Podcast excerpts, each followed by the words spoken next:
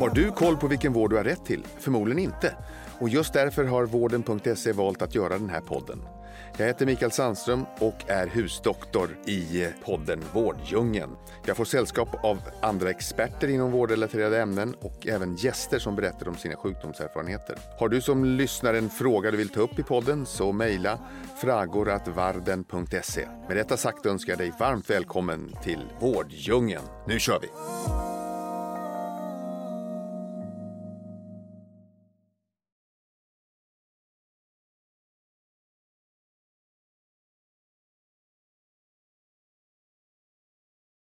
Varmt välkomna tillbaka till Vårddjungeln och eh, vi fortsätter spela in på eh, live från Studenten. Ämnet för den här eh, mässan nu det är ju mycket med tid och tillgänglighet. Och det vi ska prata om idag är tid och tandvården. Och med mig så har jag en, inte bara universitetslektor och övertandläkare på Högskolan i Jönköping och odontologiska institutionen i Jönköpings län. Det är Shariel eh, Sardoust. Ja, okay? Okay. det var fantastiskt uttal. tack, tack, tack. Jag har hört värre. Ja, du har det. Ja, bra. Men jättevälkommen hit. Tack, vad kul. Och sen så har vi en återvändare, Anders Jonsson, självstandläkare mm. på praktiktjänst. Tack, välkommen till. Ska vi säga till dig också ja. då? Tackar. Eh, hörni, vad säger Ska vi ta och köra igång? Absolut. Ja. Eh, tid är ju ett eh, favoritämne som vi har pratat om här i podden tidigare och väntetid är ju starkt sammankopplat med jämlik vård och det är liksom en av grundstenarna i svenska vården. Och vårdköerna är en av svenskarnas absolut största frustrationer. I tio regioner så har fler än hälften av de som har väntat på operation eller åtgärd väntat längre än eh, vad som ryms inom eh, vårdgarantin.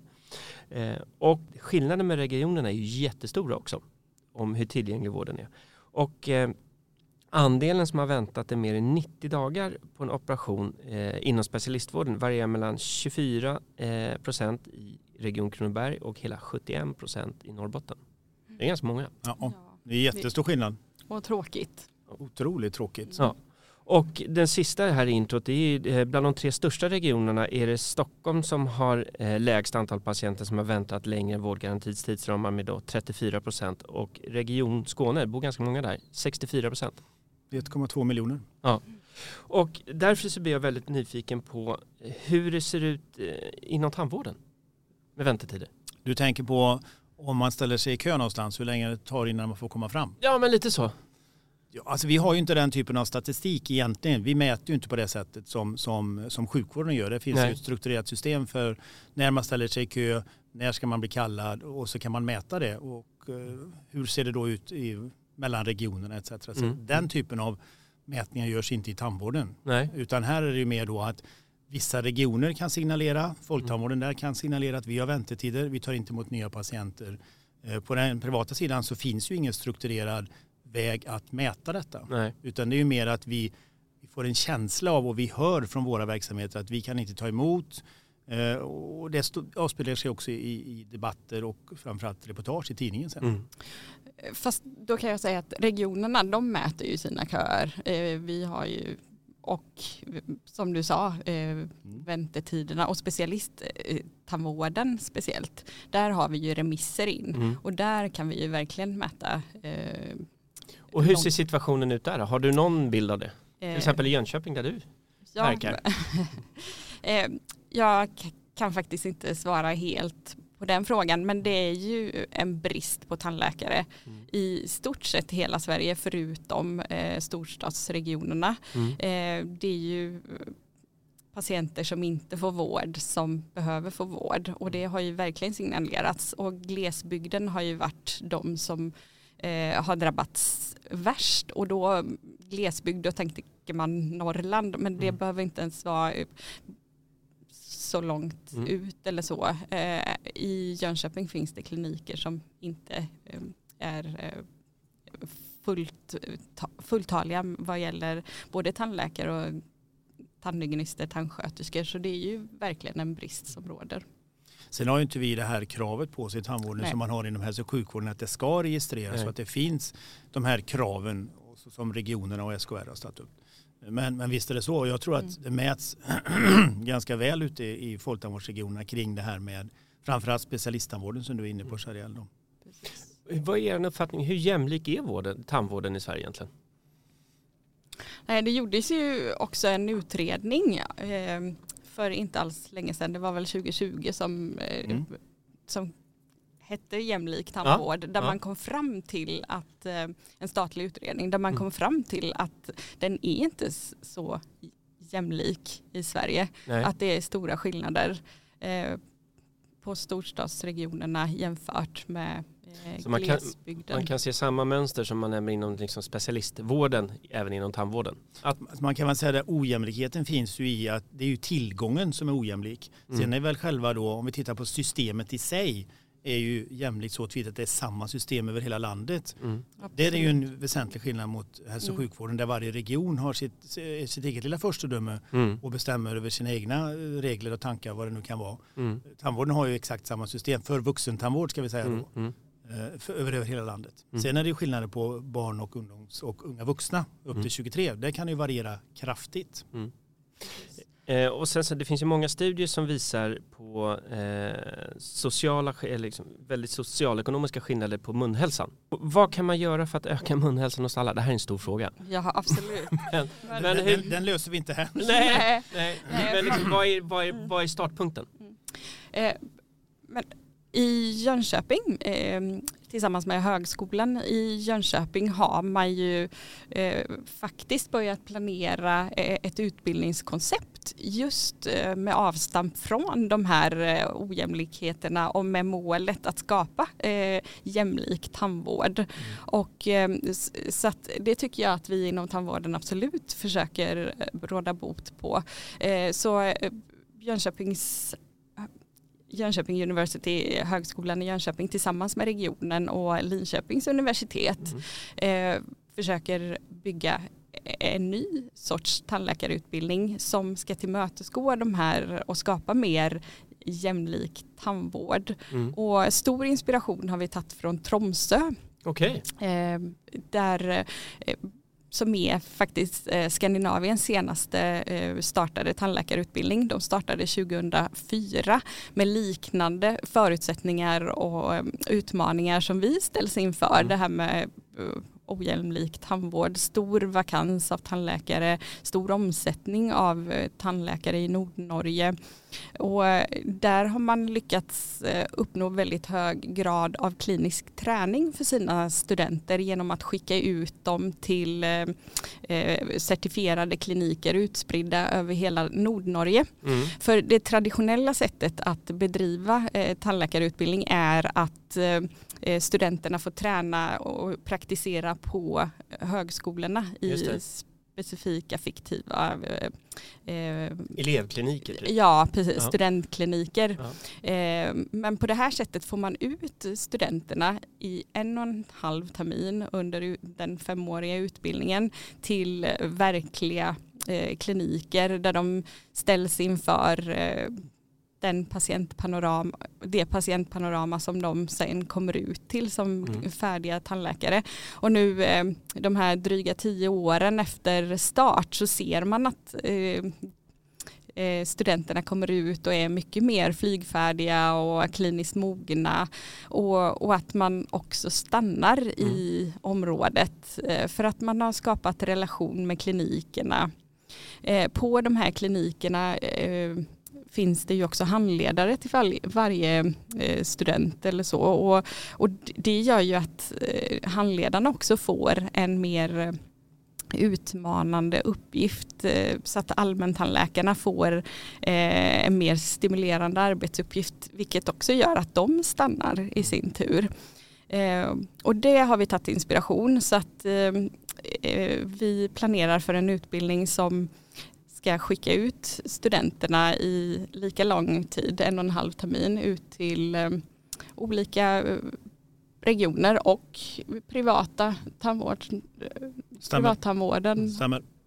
Om, eh, så, och på så sätt tror vi att vi kan uppnå den här kliniska, hög andel klinisk träning för våra studenter och sprida ut dem så att de kommer ut i eh, alla eh, de här glesbygdsregionerna också. Det låter ju superbra. Och jag, jag med att du nämnde någonting om de här utbildningarna. Ska den här, har de första eleverna börjat eller när tror man att det här när kan utbildningen sätta igång? Eller väntar ni på besked för att Precis. få köra? Exakt, ja. man behöver eh, för att få examenstillstånd för eh, tandläkarexamen så behöver man göra en ansökan till UKÄ mm. och eh, det har vi gjort och det skickades in i mars i år. Mm. Och efter det så ska det utredas och eh, sakkunniggranskas och mm. mot slutet av året väntar vi oss ett besked. Så att, eh, det börjar närma sig. Ja, ja. verkligen. Ja. Så. Ja, spännande. Mm. Men det är ju viktigt just utifrån frågeställningen mm. om, om tandvården är jämlik så är det klart att en bra början är om det finns jämlik tillgång. Mm. För det är ju den ena delen om vi tittar till tillgångsfrågan. Då pratar vi den rent odontologiska delen, professionsbiten. Sen har vi ju den andra delen som också naturligtvis styr och det är ju hur, vilket sätt politikerna vill eh, satsa pengar på att göra tandvården mer jämlik utifrån vad ska det kosta att gå till, till tandvården. Mm. Och sen är det klart att den tredje delen och inte, kanske inte minst viktiga delen det är ju patienterna själva. Mm. Där vi måste utbilda patienterna att förstå att det är förebyggande tandvård i kombination med den vården som vi då bedriver när man besöker oss. Det är ju det som leder fram till ett bra resultat. Eh, en, en fråga, till exempel inom specialistvård, så att du väntar på att operera din axel mm. eh, och du får ingen tid i din region, då har du rätt att åka till en annan region där det finns mm. tillgänglighet. Hur fungerar det inom tandvården? Säg att du går och väntar på din, eh, har man rätt att då åka till en annan region? Du kan åka vart du vill i hela Sverige. Ja, så det fungerar precis på samma sätt? I och med att det är Försäkringskassan ja. som styr och ger ersättningen för vuxentandvården mm. Eh, så har du rätt att vända dig till vilken tandläkare i hela Sverige. Du kan mm. faktiskt till och med åka utomlands och begära ersättning i efterhand från, från Försäkringskassan mm. för den vården som du har fått utförd i annat land. Men så, eh, barnen i alla fall är, eh, de betalar ju staten för en liten mm. peng. Där är ju regionen ansvariga för barnen. Mm. Eh, så där är det nog att varje region som, eh, ja, är man invånare i den regionen så är den regionen ansvarig. Mm. Så att där är det inte, eller det är ja, det krångligare kan man ju precis, säga. Precis, mm. att då, då blir den regionen som äger den patienten skyldig att betala. Så, så för regionerna som liksom, Administrativt så blir det lite bökigt? Inte administrativt Nej. utan också kostnaden för, ja, för den vården som görs debiteras den. Mm. Eh, så det är inte helt, eh, det är annorlunda med vuxentandvården ja, där de vuxna betalar för sin egen vård och så. Och, och det, det, kan man säga, det är ett litet bekymmer utifrån det här att vi har 21 regioner med 21 olika idéer om hur det här barn och ungdomstandvården både ska administreras och ersättas. Mm. Eh, råkar man bedriva verksamhet då i gränslandet, säg att du finns i norra Västra Götalandsregionen till exempel, då kan du ha barn både från Värmland, Närke, eller Region Örebro län som det heter numera då, mm. och från, från VG. Och då ska du förhålla dig till tre olika system med tre olika applikationer, tre olika papper. Alltså det är otroligt bökigt. Mm. Så att vi skulle gärna se att det blev mer att man eh, skapade förutsättningar för ett mer jämlikt system i den delen. Mm. För, att, för att patienterna ska kunna flytta runt mm. och följa med kanske en tandläkare. Och tittar vi på gruppen 20 till 23 som ju, där man ju flyttar hemifrån oftast och mm. kanske flyttar iväg och läser och så. Då ska du skriva avtal med någon, en, en patient kanske som, som om man är verksam tandläkare i Göteborg om man är en patient som flyttar till Uppsala som vill gå kvar hos sin tandläkare i Göteborg, och då ska den tandvårdsverksamheten skriva avtal för en patient i Uppsala. Det är ju hur bökigt som helst. Mm. Så här, finns det, här har man ju beskurit, kan mm. man ju säga då, det, det fria valet. Så här finns det utrymme för förbättring? Mycket stora. Ja. Jag blir alldeles snurrig bara du berättar. Ja. Det finns mer som jag kan göra ännu mer snurrig. Ja, men jag tänkte, jag tänkte för, för nästa fråga. Vi lugnar oss lite. Alltså. Ja, vi lugnar oss lite. Jag tänkte vi går in på nästa fråga. För det är ju lite, du har varit inne lite på det. Men eh, hur ska man nu locka tandläkare och hygienister eller sköterskor att flytta till delar av landet där, där, där det är brist? Hur gör man? Eh, ja, eh, vi tänker ju att det här utbildningskonceptet att man i en eh, ålder där man liksom startar familj och sådär, mm. kommer ut och och det sammanfaller med den här praktiken. Ja, precis. eh, nej men, och det har man ju sett i Tromsö till exempel. Ja. Eh, att då blir de kvar på mm. ett annat sätt. Och det, det har man även sett eh, i den regionaliserade läkar utbildningen också. Mm. Eh, för idag bedriver både eh, Linköpings universitet och Umeå universitet regionaliserad eh, utbildning och det betyder att universiteten har utbildningen men praktiken görs i Linköping till exempel i Jönköping, Kalmar eller eh, Norrköping. Mm. Och där har man också sett att eh, nu när den här första kullen har gått ut att de stannar i de här eh, på de sjukhusen där de har praktiserat. Ja. Så, att, så att det är ändå ett fenomen som, som verkar funka. Men det låter ju som att det finns lite hopp om att liksom få bukt, komma till bukt med det här. Vi hade ju en situation tidigare då när vi hade AT-tjänstgöring inom tandvården mellan åren 83-84 fram till 95-96 någonstans där. Mm. Eh, och det innebar ju att då fanns det ju inga AT-tjänster i Göteborg, mm. eller väldigt få i alla fall. Och vi gjorde en liten genomgång, eller vi ska inte säga, VGR gjorde en genomgång kring det här och tittade på hur såg det ut i kommunerna här i VGR. Och då var det ju så att de som hade erhållit AT-tjänsterna under de där åren och hamnat till exempel i Skara kunde vi säga, eller Skövde mm. eller vad det kan vara. Alltså de blev ju kvar där. Mm. Precis som det du är inne på där Sharil, att då flyttar man dit och så eh, kanske man har med sig någon och så får bägge jobb. Eller också flyttar man dit och så träffar man någon där och då blir man kvar där. Mm. Motsatsen är ju att alla flyttar till de större universitetsorterna och så träffar man någon där och så blir man kvar där. Mm. Mm. Det är därför det är extremt viktigt att vi då, förutom om vi tittar på tandläkarutbildning, också har tandsköterskeutbildning och hygienistutbildning i hela landet. Mm. Och helst så lokalt som det bara går. Eh, för att på så sätt få personerna att finnas kvar i den lokala närmiljön. Mm. Så att man inte behöver flytta. Mm. Precis. Men sen så är det ju också viktigt att eh, det är stimulerande arbetsuppgifter och att att de delarna funkar, att arbetsmiljön, att den här bristen på tandläkare inte gör att eh, de tandläkare som finns på plats måste arbeta fortare och mm. att pressen eh, ökar på dem. För det hör man ju också både från tandläkare och tandhygienister och tandsköterskor att eh, tandvården har ju blivit väldigt mycket mer stressig miljö. Det kanske Anders kan Ja, vi har ju pratat om en hel del om det här tidigare också. Just det här, det är ett litet moment 22 för många verksamheter ute i, både på, alltså vi, vi behöver inte prata eh, glesbygd, vi kan prata glansbygd, eller landsbygd, men inte obyggd kan man säga då. Eh, och då får du en situation där det är kanske är en folktandvårdsverksamhet som bedrivs och så är man, ska man vara fem tandläkare och så helt plötsligt så blir man tre och så kan man inte rekrytera och då kommer du in i, det här, i den här negativa spiralen att de som är kvar får jobba ännu mer. Mm och blir en, kanske då, då ökar ju risken att man flyttar därifrån. Och från, från privattandvårdens sida så är det så att vi jobbar ju tillsammans kan man väl uttrycka det då eh, i den lokala regionen. Och vi rekryterar ju också väldigt många från, från folktandvården och finns det ingen kvar där, ja då har ju vi också otroligt stora bekymmer att rekrytera till våra mm. lokala verksamheter. Mm. Så att vi, vi går ju lite grann, vi, vi, delar problematiken kan jag säga. Ja, för tandläkaryrket är ändå en akademisk, eh, ett akademiskt yrke. Man har läst i fem år.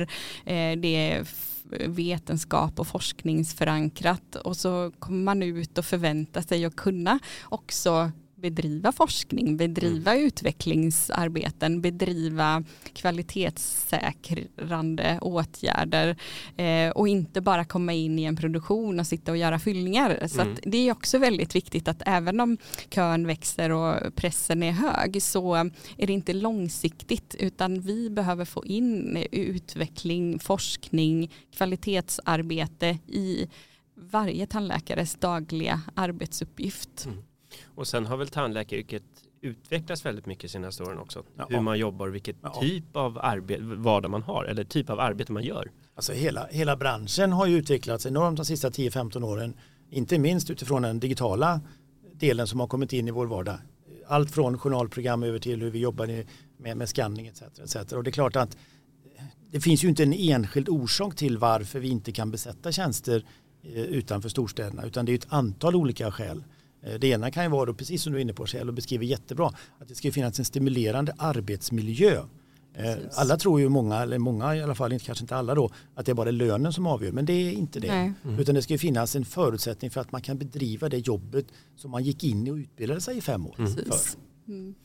Det pratas ju mycket om ett begrepp inom vården som helhet, att man ska vara proaktiv i det man gör och inte så mycket reaktiv, att man är förebyggande.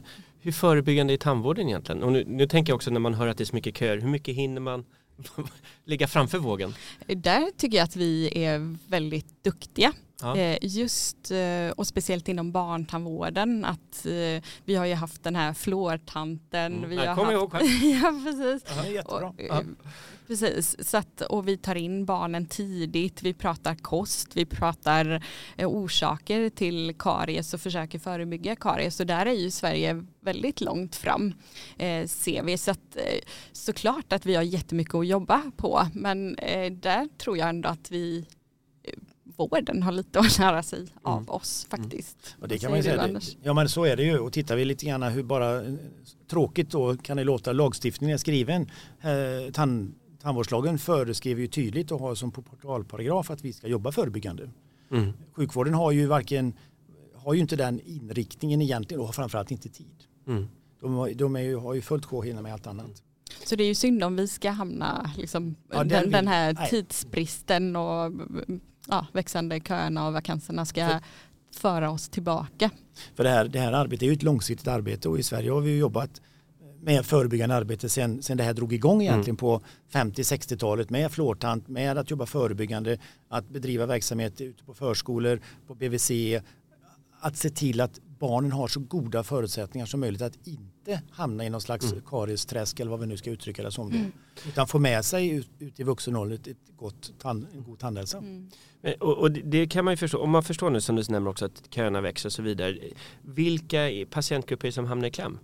Vilka, och liksom, vad får det för konsekvenser av att man inte hinner få en tid i tid?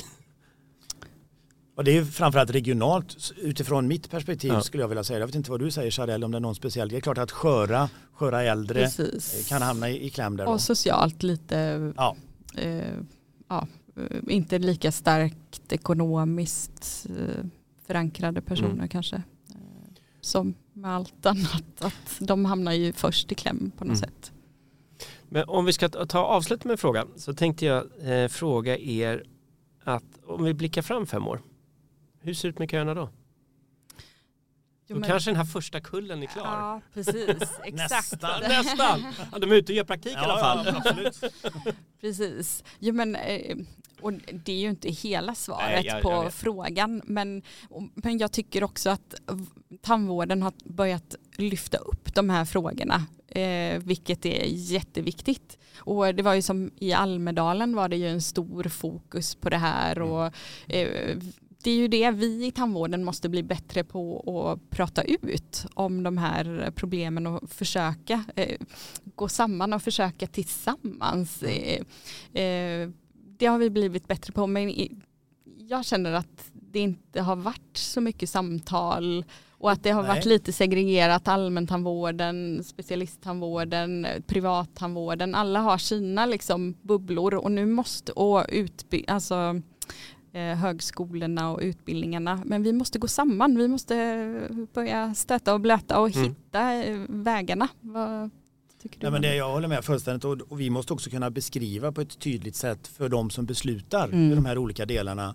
kring hur ser tandvården ut och vilka möjligheter finns det för tandvården att klara av en anstormning av nya patienter till exempel. Mm. Och det är det som är lite faran då när vi, när vi har det här benet politiken då mm. som, som gärna eh, vill lansera saker utifrån att man vill bli vald eller omvald eller det, vad det nu skulle kunna vara då. Och nu har vi ju lite en farhåga inför den här utredningen som, som eventuellt kommer nu kring mm. att man vill stoppa in tandvården i någonting som skulle likna då eh, övriga vårdsystemet. Ja. Mm. hälso, eh, högkostnadsskydd. Mm. Och det är klart att skulle det bli då extremt mycket billigare för patienten att komma så, så, så vi har ju inte... Det kommer inte hjälpa köerna. nej, det kommer inte hjälpa köerna överhuvudtaget. Nej. Utan det kommer, att, det kommer bara bli etter värre skulle jag vilja påstå. Ja. Så det är väl den största farhågan jag har nu och då, precis som Shariel säger, att här måste vi ju tillsammans från alla olika delar inom tandvården beskriva, så här är läget. Mm. Eh, och då, vi hade ju en situation här och då var inte vi riktigt beredda och det var ingen som riktigt protesterade heller när man höjde gränsen från 19 till 23. Just det. Eh, och då fick ju Folktandvården ett mycket, mycket större ansvar och jag tror att någonstans mellan 18 och 25 procent varierar på vilken region det är ökade antalet patienter som Folktandvården helt plötsligt ska ta hand om. Mm. Och det är klart att det där, då, det blir ansträngande ha, för hela organisationen. Ja, men har man sett några signaler på det där från organisationerna? Ute i regionerna inom folktandvården just vad som händer nu när det blir helt plötsligt får en 25 procent större kundbas? Vi kan väl säga så att när Veronica Palm då som gjorde den utredningen som du var inne på, mm. eller som hon eh, presenterade förra året, så, så hade hon ju några olika förslag då. Eh, och det ena var ju bland annat att man skulle ta bort den eh, avgiftsfria tandvården för 20 till 23. Mm. Eh, för att på så sätt öka tillgängligheten för, för de som kanske är bäst behov av tandvård, det vill säga sköra och sköra äldre. Eh, sen föreslog hon lite andra saker också då, men, men just i den delen så föreslog hon faktiskt att man skulle ta bort det där. Mm. Mm. Anders och Shariel, jättetack för att ni kunde vara med. Tack, tack själv. Och eh, tack. Roligt att ja, med. Jättekul att ni var med och stort tack till ni som lyssnar också. Och eh, nu dröjer det inte länge innan vi spelar in ett nytt avsnitt för att vi har kommit ungefär halvvägs under mässan med alla de program vi ska spela in. Men än en gång, jättestort tack. Tack så själva. Tack, tack. Ha det gott.